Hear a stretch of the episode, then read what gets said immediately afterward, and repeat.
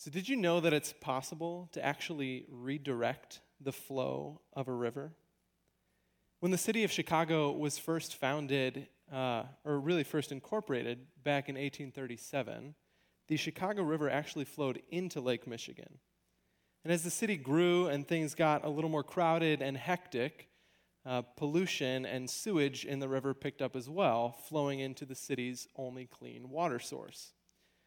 So, in the year 1900, engineers put together and executed a plan to completely reverse the flow of the river in order to protect the people of Chicago. They did this in two main steps. Number one, digging a new channel so that the river water would have somewhere else to flow, connecting it to the Mississippi River, and then building canal locks to control the inflow from the lakeside. Now, this might seem like a pretty random way to start a message about the pursuit of happiness in Philippians, uh, but our inner lives are a lot like rivers. And the passage we're going to look at today has a lot to say about what goes on inside of us. That passage is Philippians 4 4 through 9. And if you've got Bibles or Bible apps handy, I encourage you to open them up to that spot and read along with us. While you're getting there, I've got three points of context that might be helpful. Number one, Paul wrote this letter to the Philippians while he was a prisoner of the Roman government. Number two, its primary concern is with knowing and imitating Jesus. And number three, its main theme is joy, a word which appears 16 times in different forms over its four chapters. So, with that context in mind, here's what Paul says in the first part of our passage for today chapter 4, verses 4 through 7. Rejoice in the Lord always. I will say it again rejoice. Let your gentleness be evident to all. The Lord is near. Do not be anxious about anything, but in every situation, by prayer and petition, with thanksgiving, present your requests to God.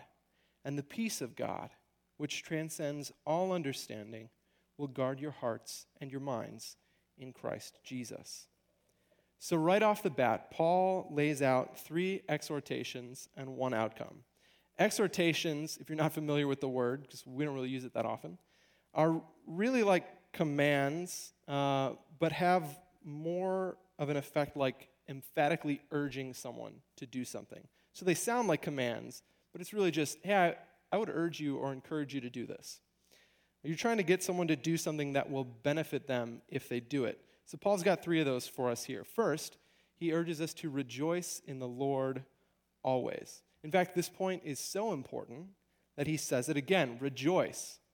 Paul goes right back to his main theme of this letter joy. Here are two of those 16 occurrences. And not just any joy, but joy found in the Lord. And not just joy for what Jesus has done for us, but joy in who he is, in his very personhood, his very essence. So, Paul's not talking about the kind of superficial happiness that only shows up when things are going well. He's talking about something much deeper. It's not just the surface level happiness that most of us are after, if we're honest. It's something that depends not on our changing circumstances, but on the one who doesn't change, our Lord Jesus. So, this point about joy is so central that his next two exhortations or encouragements are really just ways to practically live it out.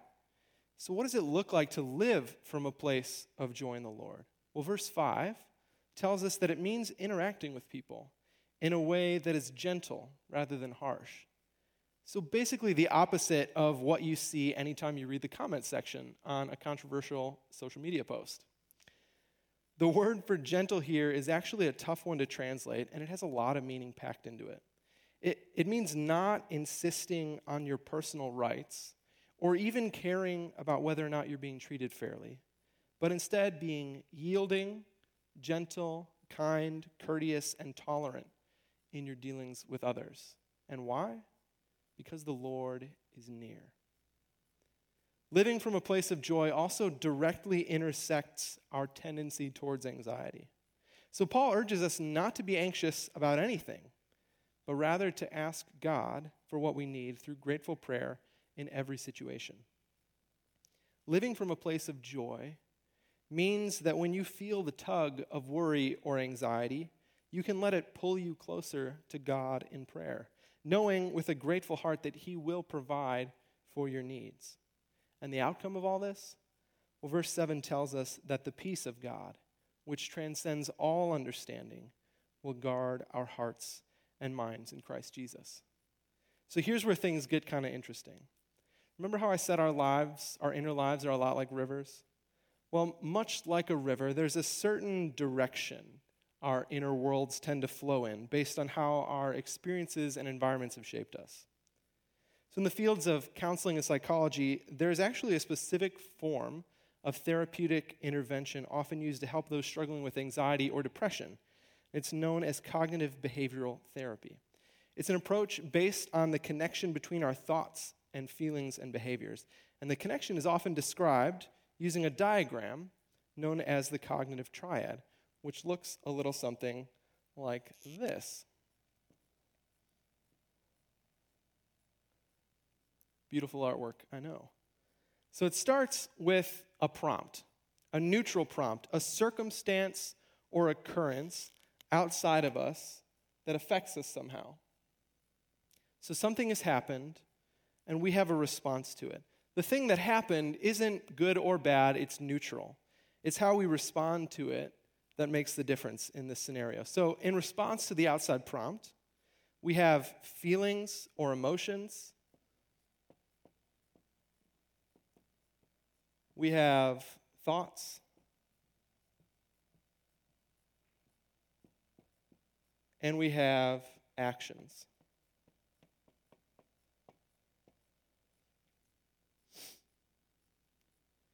the order of which usually depends on how we're wired. So it can go any way, it can start at any place. Some of us are more feelings oriented and will feel things before we think about them.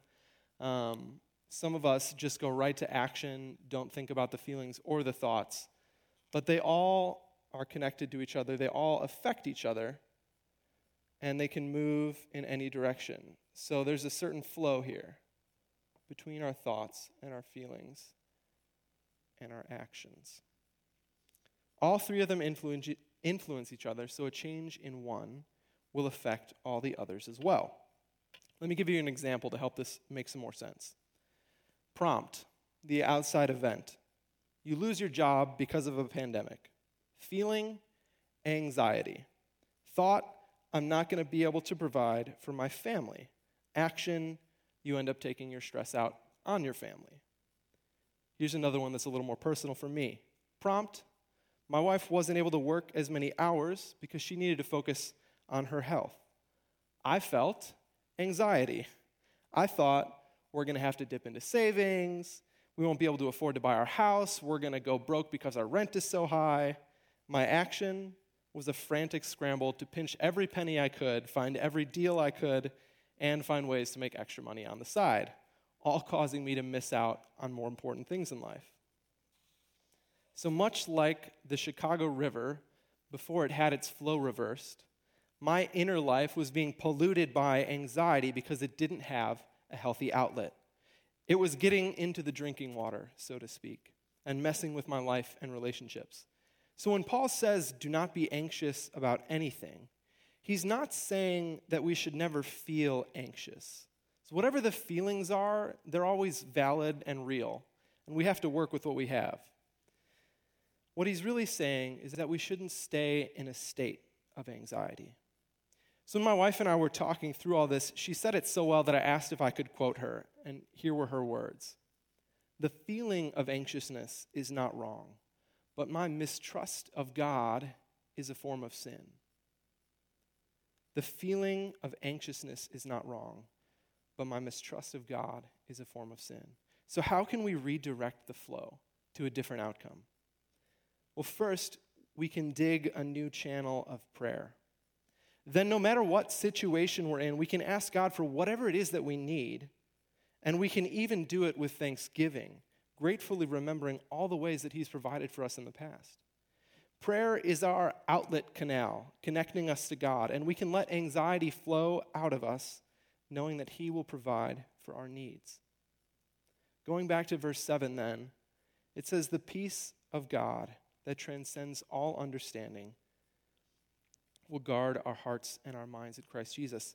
This peace of God serves as the canal lock that guards us. So we've got the outlet channel, the canal lock, and now, just like the Chicago River, we've got the two things we need to reverse the flow. And all of this comes from our rejoicing in the Lord. On a somewhat heavier note, anxiety is one of the most common mental health issues of our day. And since we're touching on the subject of mental health, I would be remiss if I didn't mention that this is National Suicide Prevention Week. Just about every one of us has either lost someone personally or knows someone who has lost a loved one to suicide. So if you find yourself stuck in patterns of anxiety or depression or anything else that has led you to consider taking your own life, I urge you to talk to someone you can trust and get the help you need. You can call the number on the bottom of your screen or text home to 741 741. You can reach out to Wally, Greg, or myself, whatever you need to do just make sure you get the support you need. If you're close with someone that you suspect might struggle with depression or anxiety or suicidal thoughts, I would encourage you to reach out to them and check in. We can all use a reminder of how loved we are. And part of how we love our neighbors well is actually through caring about their mental health, too. That being said, the second half of our passage today tells us more about how to redirect the flow of our inner lives. And this time it focuses specifically on our thoughts. So, picking up in verse 8 Finally, brothers and sisters, whatever is true, whatever is noble, whatever is right, whatever is pure, whatever is lovely, whatever is admirable, if anything is excellent or praiseworthy, think about such things. Whatever you have learned or received or heard from me or seen in me, put it into practice, and the God of peace will be with you. So did you know that the average person has somewhere between 50 and 75,000 thoughts per day, and that most of them are negative? Our thoughts have a profound effect on who we're becoming, and the things we set our minds on shape us in ways we're often not even aware of. So, what do you spend most of your time thinking about? If I'm honest, I probably spend a little too much of my time thinking about money and politics. I still have a lot of growing in this area to do myself. But rather than having us constantly ruminating on things that make us anxious or depressed or angry, Paul urges us to let our minds dwell on whatever is genuine, whatever is honorable, whatever is just, whatever is holy, lovely, commendable, anything that is excellent in character or deserving of praise. Those are the things he encourages us to think about. So think back to the cognitive triad diagram here. All three parts are connected, they all influence each other. And this is yet another way to redirect the flow.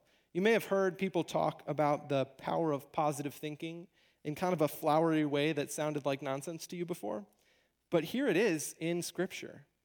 The difference is that we're talking here not just about uh, generic positive thoughts, but about thoughts intentionally oriented toward heaven and things that are good.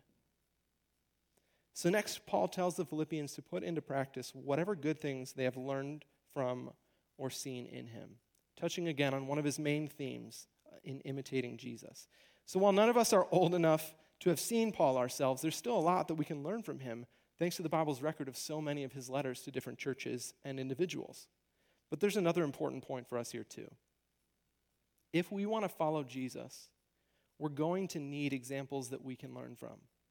And not just people further along in the journey who can show us a thing or two, but people not quite as far along the journey who can remind us of important things that we've forgotten along the way. That's a big part of why our church community is so important. We need each other, young and old alike. So, adults, the youth of this church need you. So many of them feel like they don't have a single adult other than their parents in their lives who truly cares, knows them, and loves them. When an adult comes alongside a young person and does those things, it makes it all the easier to believe that there could really be a God in heaven who feels the same way about them. To any young people listening, the adults of this church need you too. It's far too easy to get bogged down by life as you grow older. But the passion and unique perspective that you bring can be life giving. So, having said all that, Paul closes with his most encouraging reminder yet the God of peace will be with you. Connecting this back to the earlier section, we might even say that the peace of God will guard our hearts and minds in Christ Jesus because the God of peace himself will be with us. It's not just some abstract concept, this peace of God, it's God himself with us. So, as we wrap up, I want to show you a picture my wife took when we visited Israel together last year. It's from the Garden of Gethsemane, where Jesus himself spent a good deal of time in prayer. And I thought it was fitting for our topic today. So, to recap, Paul is writing from prison, having willfully given up his right to freedom for Christ's sake. And despite the fact that he is a Roman citizen, he never complains about his unjust treatment at the hands of an increasingly unfriendly government. Rather, he takes the opportunity to encourage his brothers and sisters in Philippi, to remind them of who they are and how to live, and to encourage them to rejoice in the Lord, living lives marked by gentleness and prayer. So, here are some of the takeaways for us. When you feel the pull of despair, rejoice in who Jesus is. When you feel tempted to harshness, let your gentleness be evident to all. When you feel the tension of anxiety, present your requests to God in prayer, gratefully trusting that He will meet all of your needs, just like He always has. The opposite of anxiety is peace, but joy is the antidote that gets us there. Joy in the Lord is the pathway to true peace. And our world is full of turmoil, but the peace of God defies explanation. The peace of God will guard our hearts and our minds in Christ Jesus, for the God of peace himself will be with us. Joy in the Lord is the beginning of our transformation, and even greater joy in him is the outcome. Let's pray. Lord, May we lay down our pursuit of happiness in favor of rejoicing in you. Show us how to live from the joy we all so desperately long for. And may we find it in knowing you, Jesus. Amen.